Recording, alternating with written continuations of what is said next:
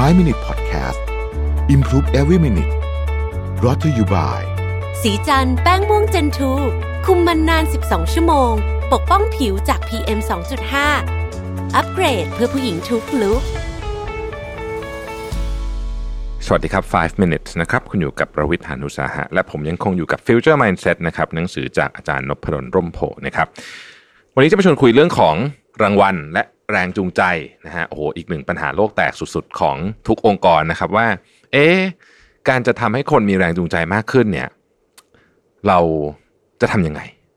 การให้รางวัลโดยเฉพาะรางวัลที่เป็นทรัพย์สินเงินทองอย่างเดียวเนี่ยมันเวิร์กจริงไหมนะครับก่อนอื่นเนี่ยอาจารย์บอกว่าต้องมารู้จักก่อนว่าแรงจูงใจเนี่ยมันมี 2 ประเภทประเภทที่ 1 เรียกว่าแรงจูงใจจากภายใน กับประเภทที่ 2 เรียกว่าแรงจูงใจจากภายนอกนะฮะแรงจูงใจภายในก็เอ่อ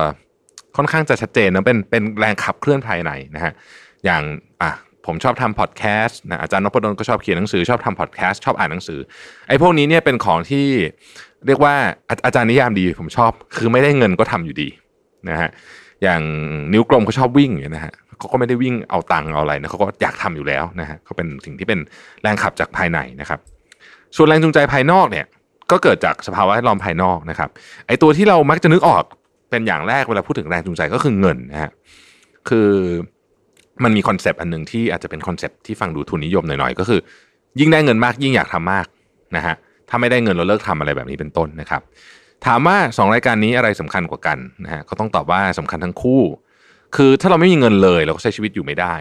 นะครับนอกจากเรามีเงินมรดกมหาศาลนะฮะ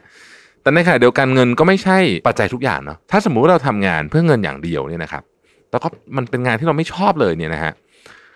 คุณภาพงานมันจะแย่ครับ แล้วก็เราอาจจะทนไม่ได้ด้วยนะฮะสักวันหนึ่งนะครับ เพราะฉะนั้นเราจึงต้องมีแรงจูงใจทั้งสองประเภทครับ ในกรณีแรงจูงใจภายนอกเนี่ยทำได้ง่ายเพราะเห็นชัดเจนนะครับ ก็คืออะอยากจะเพิ่มเงินเดือนเพิ่มโบนัสต่างๆ นานาเหล่านี้นะครับเอ่อแต่ว่าไอ้ส่วนที่ยากคือทรัพยากรที่จะสร้างแรงจูงใจภายนอกของทุกองค์กรเนี่ย ไม่ว่าจะเป็นเรื่องของ ความ flexible ในการทำงานเรื่องของเรื่องเงินเนี่ยมันมีจำกัด ไม่ใช่ว่าทุกคนจะมีเต็มที่ ในขณะที่แรงจูงใจภายในดูทำได้ง่ายกว่าในมุมที่อาจจะไม่ต้องใช้เงิน หรือสิ่งมูลค่ามากมาย แต่ที่ยากคือไม่รู้จะจูงใจด้วยอะไรเนี่ยครับไอ้นี่แหละมันเป็นสมการที่ยากนะฮะหนังสือเล่มหนึ่งของแดนอารีลีนะครับแดนอารีลีนี่เป็นนักเขียนเรื่องเศรษฐศาสตร์พฤติกรรมที่ดังมากที่สุดคนหนึ่งของโลก อาจารย์นพดลก็เป็นแฟน ผมก็เป็นแฟนนะฮะของของอาจารย์แดนเนี่ยคือแกเขียนหนังสือดีทุกเล่มนะฮะ เล่มที่อาจารย์นพดล reference ถึงเนี่ยชื่อว่า Amazing Decisions นะครับให้แนวคิดเกี่ยวกับเรื่องแรงจูงใจไว้น่าสนใจหลายข้อดังต่อไปนี้นะฮะข้อที่ 1 ระหว่างทานข้าวกับเพื่อนๆ การผลัดกันจ่ายเงินจะให้ความสุขโดยรวมในระยะยาวมากกว่า มานั่งหารกันทุกครั้งที่กินข้าวนะฮะผลัดกันจ่ายเงินก็คืออะรอบนี้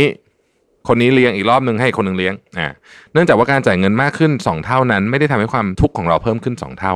ขอขยายความตรงนี้หน่อยคือจริง ๆ แล้วเนี่ย ไม่ว่าจะจ่ายเงินวิธีไหนในระยะยาวเราต้องจ่ายเงินเท่ากันนะครับ เช่นสมมติว่าเรากินข้าวกับเพื่อน 5 คนนะครับ มื้อหนึ่งตกคนละร้อยนะฮะ ถ้าเราหารกันแต่ละมื้อก็จ่าย 100 5 มื้อก็จ่าย 500 แต่ถ้าเราผัดกันจ่ายเงินครั้งนี้เราเลี้ยงจ่าย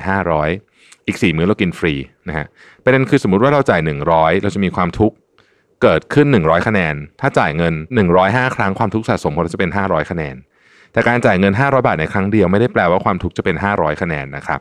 เพราะถึงแม้ว่า 100 บาทแรกจะเท่ากับความทุกข์100 คะแนน แต่ 100 บาทต่อมาจะไม่ถึง 100 คะแนนแล้ว เราเรียกสิ่งนี้ว่า diminishing sensitivity แถมเรายังได้ความสุขเพิ่มขึ้นจาก4มือที่เหลือ ที่เราจะรู้สึกเหมือนได้กลิ่นฟรีอีกต่างหากทั้งที่จริงๆแล้วมันไม่ฟรีนะฮะคือเราจ่ายไปก่อนหน้านั้นแล้วนะครับ แต่ก็ยังรู้สึกเหมือนได้กินฟรีอยู่ดีเวลามีคนมาจ่ายให้เรานะครับข้อที่ 2 เวลาเราให้สิ่งของใครคนส่วนใหญ่จะไม่ได้รู้สึกว่าต้องมีการแลกเปลี่ยน แต่ถ้าเป็นเงินคนจะรู้สึกว่าต้องให้อะไรตอบแทนทันทีนะครับ ทีนี้ถ้าเราอยากให้ของขวัญมันเกิดเพื่อนร่วมงานก็อย่าเอาเงินใส่ซองไปนอกจากว่างานประเภทนั้นมันเป็นงานที่เขาโอเค กับการให้เงินเช่น พวกงานแต่งงานเป็นต้นนะฮะเพราะสิ่งที่เราให้นั้นจะทำให้เราไปอยู่ในโลกที่คาดหวังการแลกเปลี่ยน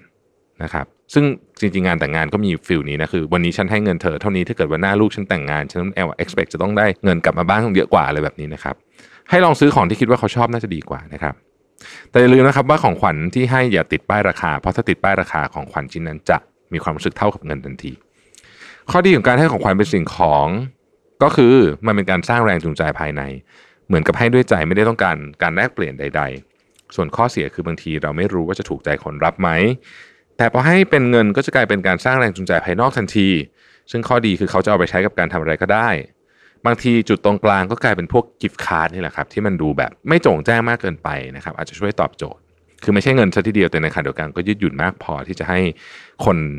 รับเนี่ยนำไปเลือกใช้กับสิ่งที่เขาชอบนะครับโดยเฉพาะอย่างยิ่งถ้าเป็นกิฟต์การ์ดที่เราคาดการณ์ว่าเขาจะชอบร้านนั้นๆ เช่นกิฟต์การ์ดของร้านหนังสืออย่างเงี้ยอ่าเป็นต้นสมมติว่าเป็นคนชอบอ่านหนังสือนะครับการเลือกของขวัญให้เพื่อนร่วมงานขึ้นอยู่กับวัตถุประสงค์ของเรา ถ้าเราไม่ได้สนใจเรื่องการสร้างความสัมพันธ์ใกล้ชิด คุณใช้เป็นเงินก็ได้นะครับ แต่ถ้าเราสนใจเรื่องการสร้างความสัมพันธ์ให้เป็นของขวัญที่ไม่ใช่เงินจะดีกว่านะฮะอาจารย์แดนอาร์เรลลี่บอกไว้แบบนั้นนะครับ Future Mindset จึง เป็นว่าไม่ว่าจะเป็นเรื่องใดก็ตามแรงจูงใจภายในสำคัญ ไม่แพ้แรงจูงใจภายนอก ขอบคุณที่ติดตาม 5 minutes ครับ สวัสดีครับ 5 Minute Podcast Improve Every Minute Presented by สีจันแป้งม่วงเจนทู